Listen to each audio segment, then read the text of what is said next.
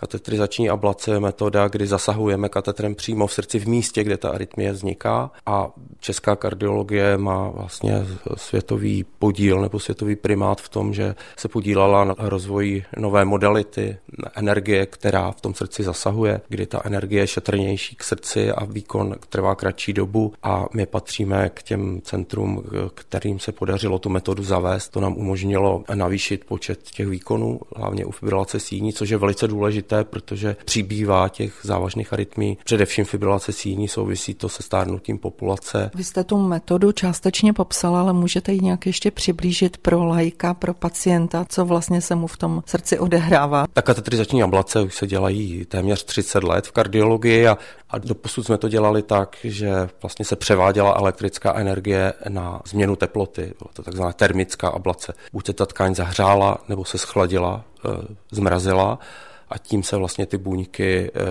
ovlivnily tak, že přestaly vytvářet nebo vodit vzruchy.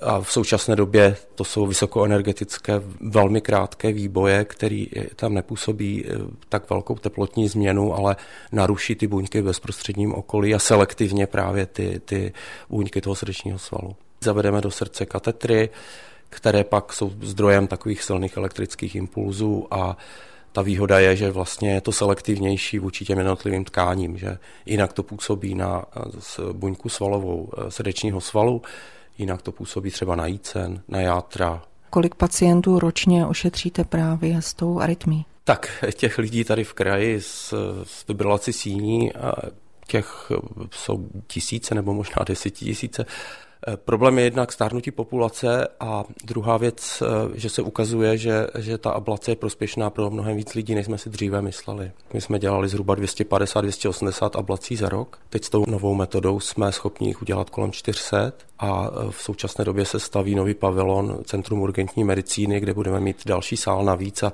předpokládáme, že těch výkonů budeme schopni dělat nejméně 600. Vy jste také velmi úspěšní v léčbě infarktů. Infarkt ještě nedávno patřil k diagnozám, které velmi často vedly k úmrtí.